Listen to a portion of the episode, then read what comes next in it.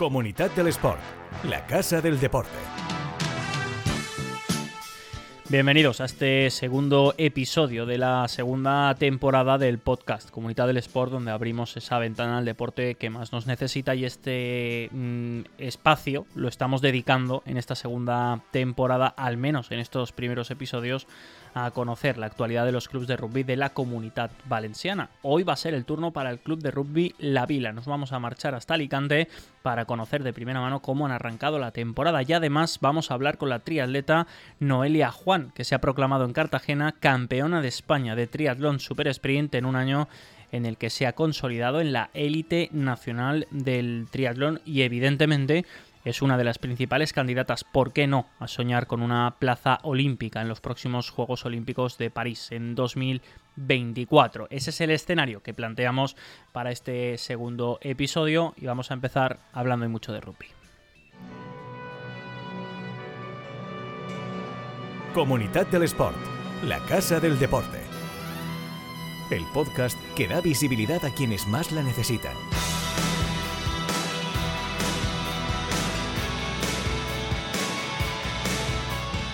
Y la primera parada, como os decía, va a ser eh, para marcharnos hasta Alicante, para conocer de primera mano la actualidad del club de rugby La Vila, con su presidente, que ya nos escucha al otro lado del teléfono, Guillem Carrión. Guillem, ¿qué tal? ¿Cómo estás?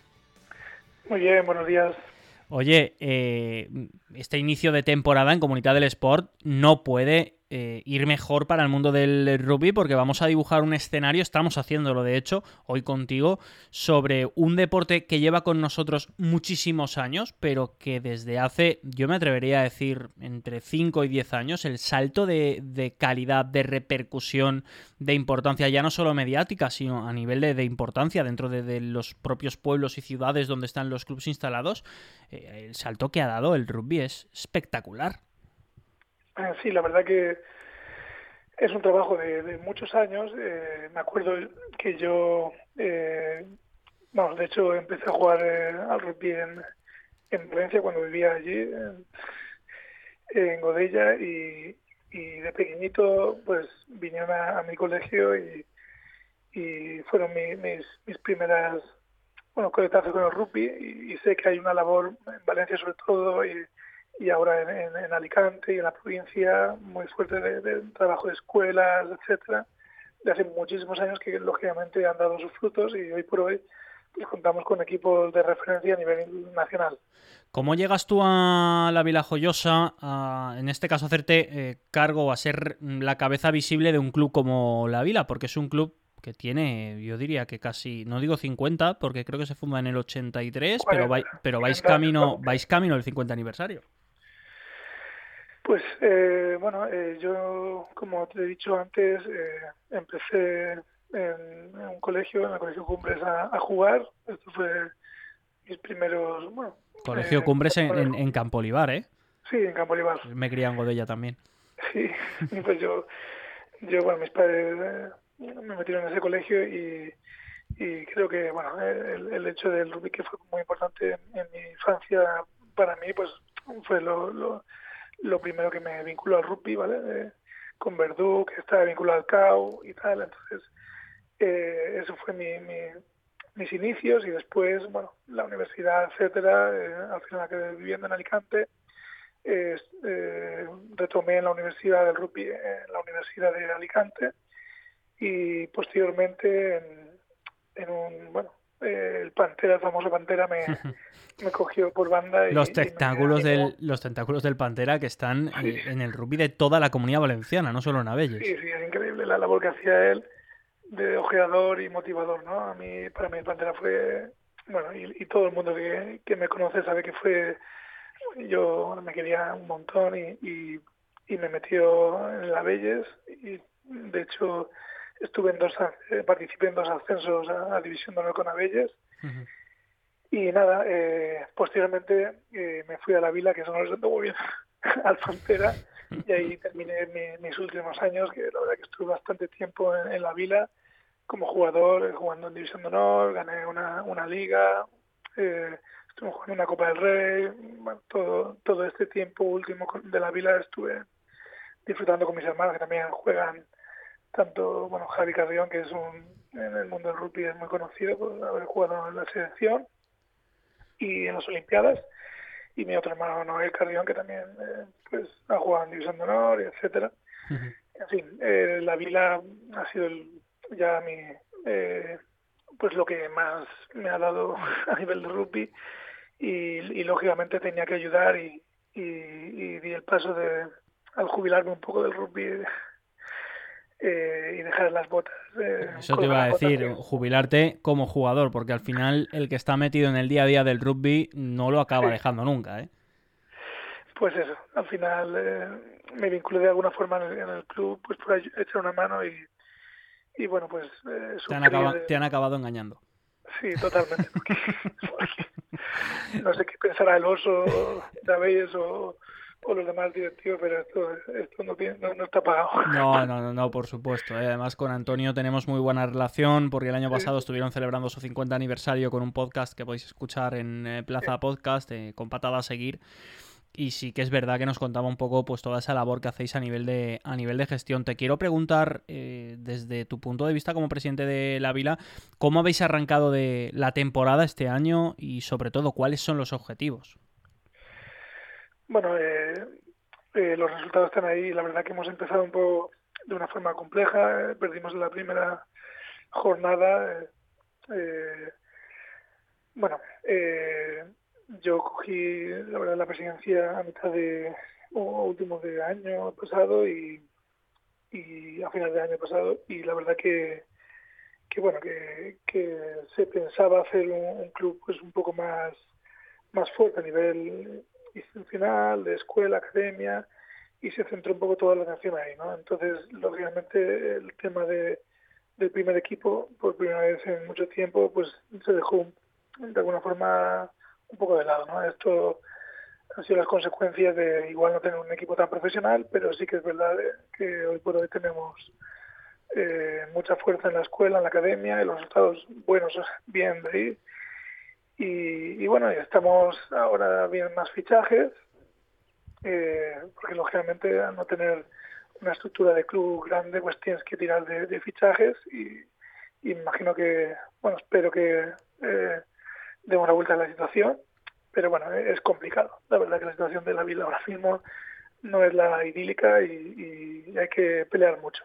¿De dónde saca uno las fuerzas para continuar remando cuando no vienen eh, bien dadas? Porque claro, cuando el viento sopla a favor es muy fácil eh, capitanear un barco, pero cuando la mar se mueve y la cosa se pone complicada, hay que sacar fuerzas de flaqueza y no sé de dónde, de dónde las sacas tú.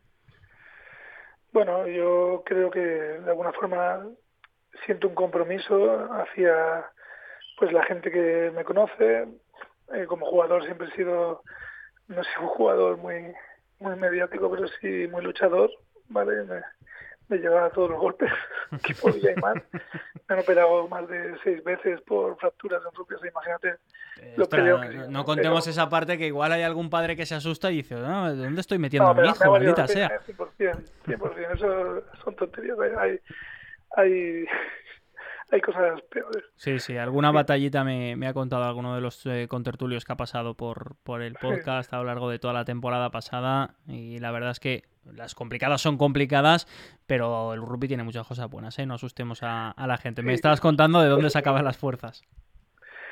En fin, eh, al final, eso que, que siempre he sido bastante luchador y tengo un compromiso, pues eso, con mi club, con el rugby, creo que que pienso que puedo aportar mucho y, y bueno, eh, creo en hacer un, una, bueno, he hecho una junta directiva muy proactiva, con gente relacionada con el mundo de dirección y tal, para, para hacer una, una gestión pues lo más profesional posible y que dure el tiempo. A ver si, si en un año ya esto se, se hace una realidad y me puedo jubilar de... Totalmente. pero bueno, cuanto antes Oye, te quiero, te quiero hacer dos preguntas más. La primera, eh, en referencia un poco a lo que estás explicando. Eh, es cierto que, bueno, que las temporadas y las situaciones de los clubs cambian y además en un club con tanta historia detrás como tiene el club de Rugby La Vila, pues evidentemente no todas las temporadas van a ser eh, un camino de rosas. Yo no sé, eh, el apoyo con el que contáis en la provincia de Alicante por parte del ayuntamiento, por parte de instituciones, están al lado del club, les hacéis algún llamamiento, eh, agradecimiento, necesitáis que, que, oye, que os den un empujoncito más para acabar de cerrar alguna herida, por decirlo de, de alguna forma, y enderezar el rumbo. Bueno, yo creo que, que todo el mundo que conoce el pantano, la vila, pues el club eh, saben que, que es, una, es la envidia a nivel nacional, porque tenemos mucho apoyo del ayuntamiento, de, la, del pueblo, de las instituciones, de los sponsors, Chocolate Valor, etcétera. Eh, tenemos bastante ayuda, la Fundación Señor Alfonso. Eh, la verdad que en eso no nos podemos quejar, ¿no? El tema que creo que es más, eh, que necesitamos más apoyo es a la hora de, de que la gente que le gusta el rugby, que, que de alguna forma ha estado vinculada o, o, se ha acercado al rugby, pues eche más una mano, este haga el club más grande a nivel eh, pues de, club y, y, lo haga crecer, más que un tema económico que lógicamente es importantísimo y, pero bueno, eh, al final nuestra nuestra intención no es tener un equipo eh, que gane una liga en división de honor con 30 fichajes, sino crear un club, ¿no? Y esto es lo que a todo el mundo que ha vivido el rugby pues le hace feliz, que termines tu, tu sub-18 y empieces en, en, tu club después de haberte formado todos esos años y estés con tus amigos jugando División de Honor, División de Honor B o lo que sea. Eso creo que es el sueño de cualquier jugador y, es lo que vamos a intentar hacer. Te escucho hablar y al final eh, cada palabra que, utilizas eh, se desprenden un poco los valores de este deporte, porque eh, yo también me he contagiado mucho de rugby, sobre todo en el último año y medio, y me he dado cuenta de que es un deporte, a diferencia de que sí, tú puedes jugar a pádel, puedes hacer atletismo, los valores del deporte, sí, todo eso está muy bien, fútbol, baloncesto, todos tienen los valores de sacrificio, de todo esto, al final, eh, todo el que hace deporte o deporte de élite sabe lo que implica. Pero el rugby tiene algo diferente, porque sí tienes todos los valores del deporte, pero además el esfuerzo, el compañerismo, el sentimiento sobre todo de familia, el acabar un partido y poderte tomar una cerveza con el contrario tranquilamente, sin que pase absolutamente nada, el buen rollo que hay entre las aficiones, el hecho de que a nivel eh, sobre todo de la, pasa como en todos los mm, sitios, ¿no? Al final hay padres de una forma, padres de otra, pero generalmente las familias de los jugadores más jóvenes están para apoyar, no están para restar. Al final el rugby tiene ese puntito que a todos los que os escucho hablar de rugby, a toda la gente de rugby, ostras, eh, que los padres igual tienen que saber que apuntar a su hijo a un club de rugby, en este caso en la provincia de Alicante con la Vila, le va a formar o le va a ayudar a su hijo a formarse más allá del deporte, que el rugby tiene algo más. Eh, por supuesto, de hecho me acuerdo que estuve en la presentación de la academia con los padres y, y, mi hermano Javi eh, expresó eso, bueno, como director de la academia expresó eso a los padres. Esto no se trata de una actividad más o una extraescolar, ¿no? Eh, una forma de vida. Totalmente, o sea, yo creo que yo le, o sea, le debo tanto al rugby por lo que me ha hecho y lo que me ha forjado como, como persona, ¿no? Creo que soy una persona noble, luchadora, pero no sé, eh, creo que todos mis compañeros eh, pues también lo han sido, ¿no? Eh, los que conozco, ¿no? Que son grandes amigos, como has dicho tú, el tema de, de entrar en un campo con luchar como se lucha en el rugby con tus compañeros, pues te hace que, bueno, tanto que te protejas como que te unas mucho a ellos y, y después, bueno, lo, lo, lo, lo que has comentado, ¿no? el, el rugby al final es un deporte un poco diferente porque tiene eh, pues eh, tiene cabida para el que es gordito, para el que es alto y no es, y no es bueno para el básquet, para el que es pequeñito y es hábil, no sé.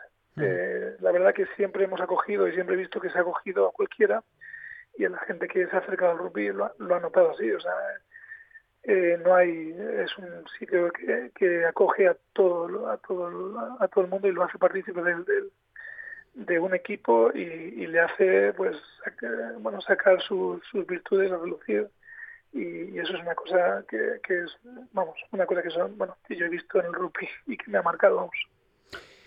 Oye, eh, podemos decir entonces, sin equivocarnos demasiado, que eh, el buen rollo que hay entre clubes de rugby es real. O sea, que al final os lleváis bien de verdad, que más allá de que la gente no se piense que esto es, no sé, que, que, es cierto, o sea, que, que hay hermandad entre clubs.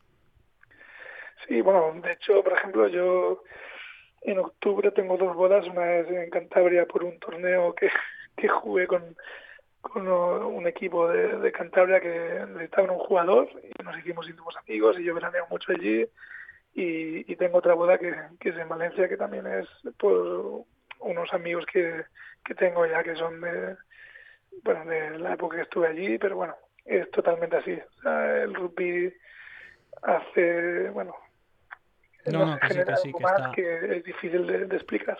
Que la gente tiene que saber que al final eh, hay un puntito más ahí y que, y que de verdad, que al final el rugby va, más allá, que es un deporte transversal. Oye, no, nos estamos quedando, nos estamos quedando, no, me, quedo sin tiempo porque tengo que, llamar ya a Noelia, que ya nos está esperando, de hecho, para, ponerse en contacto con nosotros. Ha sido un placer, Guillén, poderte tener este ratito aquí y te deseamos a ti y al club toda la suerte del mundo. Vamos a estar muy pendientes de lo que hacéis, a ver si a final de temporada podemos hablar y las cosas ya se han enderezado. Pues muchísimas gracias y bueno, invito a todo el mundo que le guste el rugby y esté por la zona de de Alicante, de provincia, que se anime a, ver un poco lo que lo que se cuece por el club. Nada, hombre, estaremos muy, muy pendientes. Mil gracias. Adiós. Comunidad del Sport. La Casa del Deporte. El podcast que da visibilidad a quienes más la necesitan.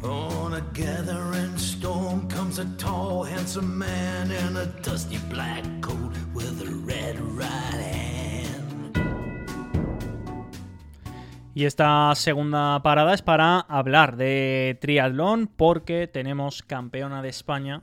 Noelia Juan se ha convertido en una, ya lo era, pero sobre todo en Cartagena ha conseguido eh, proclamarse campeona de España y al final es una de las referencias, como os decía al inicio de este episodio, del triatlón nacional y una de las esperanzas, ¿por qué no?, de poder soñar con tener a una valenciana representando a su país en las próximas Olimpiadas en París.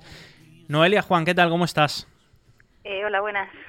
Yo no sé si esto de pensar en París eh, te agobia un poco, lo ves muy lejos, o cómo, cómo fluctúa esto de ser olímpica por tu cabeza. Bueno, hay días que lo veo más claro que otros, pero al final es el sueño de cualquier deportista y sí que este año la verdad que ha ido súper bien la temporada y, bueno, cada vez lo veo más alcanzable. Oye, eh, ¿ayuda eh, en algo el haber ganado el campeonato de España? Eh, digo yo que, que, verte entre las mejores de tu país, pues tiene que dar ese puntito de confianza. Sí, al final, bueno, a ver, en cuanto a las Olimpiadas no, no cuenta para nada porque, eh, o sea, la clasificación es a través de competiciones internacionales, entonces, en cuanto a eso, no, pero, eh, Jolín, es un sueño que perseguía de hace tiempo que, pues, ser campeona de España es, es algo importante y y era como un reto personal que porque muchas veces he sido segunda y era como, che, tengo que ganarlo alguna vez. Oye, eh, ¿qué valoración haces de esta temporada? Bueno, ha sido una temporada increíble, la verdad. Eh, o sea, he conseguido resultados muy importantes a nivel internacional y, y bueno, al final pues me, me hace creer que puedo puedo estar ahí y, bueno, pues eso, soñar con, poder estar en París en, en, unos años. Después del año que llevas, yo no sé si un poco pensando ya en lo que puede ser 2024, mm, el escenario que planteas para tus entrenamientos, para tus objetivos de cara al 2023, cambia en algo. Eh, en cuanto a la planificación, dice. Sí, en cuanto a la planificación de entrenamientos, las competiciones a las que en teoría podrías tener previsión o no de acudir, ¿dónde crees que están las claves o, dónde están las competiciones clave para poder coger, lo vamos a llamar, los puntos necesarios mm. para poder eh, conseguir tu plaza olímpica? Claro, al final eh, siempre a principio de temporada me marco con Jordi, mi entrenador, pues como distintos itinerarios depende cómo vayan, porque la federación saca unos criterios, entonces según los vayas cumpliendo o no, pues puedes acceder a unas competiciones u otras. Entonces, eh, sí que empezamos este año con dos Copas de Europa que fueron muy bien, entonces me abrieron luego puertas a, a poder estar en, en, Copas del Mundo, que como han ido bastante bien, pues ahora a final de temporada eh, voy a poder estar en unas series mundiales que, que también era un objetivo grandísimo y, y nada, casi un sueño poder estar aquí. Ahí va a tocar a, apretar de lo lindo, ¿eh? y la cosa ya se empieza a poner seria. Sí. Oye, eh, no quiero olvidarme eh, de hacerte esta pregunta porque mirando la foto del podio a tu derecha tenías a un tal David Cantero. Al final es su primera medalla, por decirlo de alguna forma, a nivel absoluto. Ha sido subcampeón de Europa de atletismo en la distancia del 5000, si no recuerdo más. Eh, hace trails también. es un tipo que está rompiendo prácticamente todos los registros. Tú que lo mirabas por encima del hombro un poquito, porque claro, tú estabas en el escalón bueno, por así decirlo. ¿Cómo ves desde la distancia la evolución que está teniendo un atleta como él? Porque claro, nosotros para nosotros nos parece algo, mm, vamos, espectacular, ¿no? Por encima de lo espectacular, porque al final domina tres modalidades. Yo no sé para vosotros que estáis dentro, ver lo que está haciendo él, yo no sé qué valoración hacéis. No, al final lo que hizo eh, David fue brutal, o sea, estar ahí peleando con los mejores de España eh, siendo aún junior, pues fue increíble y, eso ha sido un trabajo eh, durante todo el año, se lo ha currado un montón y, nada, me alegro muchísimo por él. Y en cuanto a lo de atletismo y eso, a ver, sí es, o sea, es increíble y eso que al final las los mejores triatletas, digamos, eh, tienen marcas buenas, o sea, y registros buenos en, o sea, y pueden estar casi luchando con, con atletas o nadadores o, bueno, o ciclistas, ¿sabes? Al final, sí que es depende cuál sea también tu fuerte, pues Sí, claro, al final es que él domina, domina bastante la carrera, pero vamos a ver, hay una diferencia enorme porque tú sales a correr eh, con tus zapatillas, descalza, en las transiciones, eh, en pista vas con tacos. La cosa cambia muchísimo. De hecho, a mí me decía eh, David, Sergi, mm, no me aclaraba con los tacos. O sea, al principio no ah. tiene nada que ver la forma de la pisada, la técnica de carrera. Yo no sé si tú alguna vez lo has probado. Sí, sí, he corrido algunas cosillas. la cosa ahí se complica bastante también, ¿eh? Porque, ostras, competir contra gente que entrena solo con corriendo. Los gemelos reventados también. Sí, sí, también, también me lo decía, es verdad, es verdad. Oye, por cierto, eh, compites representando al CEA Vetera, que es un club que no es que no haya dejado de crecer, es que se ha convertido igual en el sitio al que todo el mundo quiere ir y no te creas que hay tampoco eh, tantas plazas para poder acceder, porque mm, yo hablaba con, con, Jordi y con Juanjo, he hablado varias veces, ellos son, eh, bueno, el, el, compañero que lleva el tema de comunicación y el que es el máximo responsable del club, y me dicen, es que, no, no, no, no, cabe más gente, es que, que tenemos que ampliar, pero es que al final es una locura. Yo no sé si tú desde fuera, claro, tú al final vas a otro ritmo que el resto de que hace, sobre todo triatlón a nivel amateur, pero yo no sé eh, si tú tienes la percepción también de que cada vez hay más gente que quiere acercarse al triatlón. Sí, o sea, a ver, yo al final he crecido en el club y lo he visto crecer desde niña y, y sí que, o sea, es difícil cuadrar los horarios para que quepamos todo el mundo.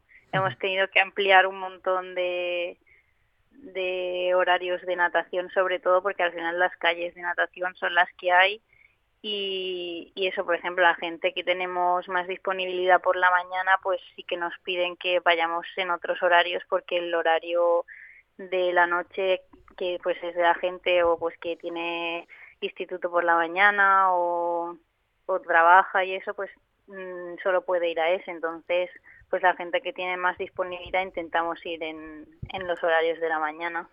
Claro, que, la gente lo que tiene que saber eh, es que sí, quizá tú, eh, porque te dedicas a esto, porque tienes detrás al club, porque no sé si estás, eh, tienes más ayudas, pero al final te puedes dedicar a entrenar, la mayoría, la inmensa mayoría de triatletas lo hacen combinándolo con sus trabajos habituales. Si ya de normal, claro. Tú que te dedicas a ello, es una locura la carga de entrenamientos, el que encima rinde bien y no es su actividad principal, tiene un mérito doble, porque los entrenamientos son prácticamente los mismos. Sí, a ver, pero al final tienes que saber dónde estás y lo que quieres. Yo, pues ahora por suerte me está yendo bien y puedo estar eh, viviendo de esto casi aunque te lo tienes que currar, tienes que estar pues buscándote cosas, ganando carreras para, para poder pagarte el día a día. Si, si pues los que tienen, no tienen esa suerte y tienen un trabajo, pues eh, también tienes que saber cuál es tu límite y, y poder, o sea, no vivir agobiado como tengo que sacar esto, sí, pues dentro de tus posibilidades rendir lo que tu tiempo te permita. No sé, yo lo creo así. Sí, no, no, no, está claro, evidentemente. O sea, no, no- no, es una crítica ni a un sitio ni al otro, sino el dar valor a Claro, aquella claro. gente que, oye, yo sé que no Sí, voy a sí, ser sí, campeón del mundo de, de triatlón, pero quiero ser competitivo, trabajo ocho Claro, horas. claro. Antes de irme a trabajar, hago una Por tirada supuesto. de bici de una hora porque no puedo hacer más, pero trabajo tantos vatios. Luego por la tarde, pues hay dos días que salgo a correr y hago esto, y dos días que voy a nadar. No, no, no hay más. Sí, sí, de hecho hemos puesto también un horario a las 7 de la mañana porque había mucha gente que prefería sacar un entrenamiento antes de de, la, de irse a trabajar y valoro muchi- muchísimo la gente que va a ese horario porque a mí me cuesta muchísimo nadar a las 7 de la A mañana. mí me cuesta muchísimo nadar en cualquier circunstancia. Yo he sido nadador hasta los 14 años y me lo dejé cuando empezamos a doblar sesiones. Eso de ir a las 7 de la mañana, nadar hasta las 8, 8 y poco, ducharte, esto está mal decirlo en la radio, pero qué narices, cagando leches para poder Sí. llegar al cole. Salir del Mm. cole, irte a casa a estudiar y volver a nadar, a doblar sesión, pero no a las 7 de la tarde, no, a las 9 o las 10 de la noche, que es cuando acaban los cursillos de adultos, de la gente que Claro. entrenaba, entrenaba el equipo, yo aguanté tres meses. Yo, Mm. eh, de verdad, que, que os doy un valor tremendo a la gente que sois capaces de doblar sesiones y sobre todo a Mm. quienes lo hacéis en esos horarios, compatibilizando trabajo, compatibilizando estudios. En invierno, para en verano mola mucho. Voy a la piscinita, entreno un poquito, me da el sol, luego puedo correr, descanso. Pero ya en enero, y en febrero, y en diciembre, un Pues lunes a las sí. 7 de la mañana. Ahí no hay nadie detrás de Noelia Juan empujando, ningún medio de comunicación, ninguna autoridad. Ahí eres tú sola la que sacas tu fuerza de voluntad para hacerlo porque quieres hacerlo. Y eso hay que ponerlo en valor también. Ostras, que parece que al final eh, muchas veces dices, no, es que es deportista de élite tiene mucha ayuda. Vale, pero cuando a las 7 de la mañana Noelia Juan se va a entrenar a meterse en el agua mientras tú estás durmiendo, ahí no la acompaña nadie. Y Ya. son las 7 de la mañana en enero o en febrero. Y a mí me da mucha rabia porque muchas veces no es que esto se ponga en, en- duda, porque no se pone en duda, pero no se tiene en cuenta. Hmm. Porque eh, es la parte, es la- parte silenciosa del entrenamiento que lleváis muchas veces, que ostras, que también está bien de, de vez en cuando eh, contarlo. Te hago dos Claro, para al terminar. final yo Dime. he apostado por esto este año que me que he visto que, que puedo estar luchando. Por estar en los juegos y he dicho pues lo voy a apostar todo por el triatlón y, y a ver cómo me va. La última que te hago, antes de marcharnos, te iba a hacer dos, pero me queda solo para una. ¿Imaginaste o te imaginabas hace, no sé decirte, 5 o 10 años que estarías ahora eh, luchando por estar en los Juegos Olímpicos? Mm, a ver, sí, no, porque al final, sabes, eh, lo- donde estoy ahora es un trabajo que, que llevo trabajando desde hace muchos años. Sabía que, eh, pues corriendo y en bici tenía buen nivel, aún entrenando pocas horas, pues cuando le metiera más horas iba a mejorar. Y sí que la natación ha sido como un hándicap importante que, que he tenido que trabajar muchísimo, no solo de hacer muchos metros, sino hacerlos bien, eh, trabajando muchísimo la técnica. Entonces, pues que es al una final pregunta un poco sí, sí- difícil. Sí, pero, sí, pero no. O sea, decir, era un sueño, pero que al final sí, estoy en disposición de luchar por esto, pero porque me lo he currado como, como, como un cabrón, Claro. por decirlo rápidamente. Es que al final Exacto. eso es lo que hay que poner en valor. Oye, eh, que sí, que, que me toca cerrar el chiringuito. Me quedo corto. Prometo, de verdad, antes de que termine esta temporada, eh, volver a llamarte, volver a hablar contigo, a ver cómo has Perfecto. arrancado el, el año que viene y si estamos un poquito más cerca de París. Muy bien. Un abrazo enorme, Noelia. Ha sido un placer como Hasta. Luego. Chao, chao. Hasta luego, gracias. Comunidad del Sport, el podcast que da visibilidad a quienes más la necesitan.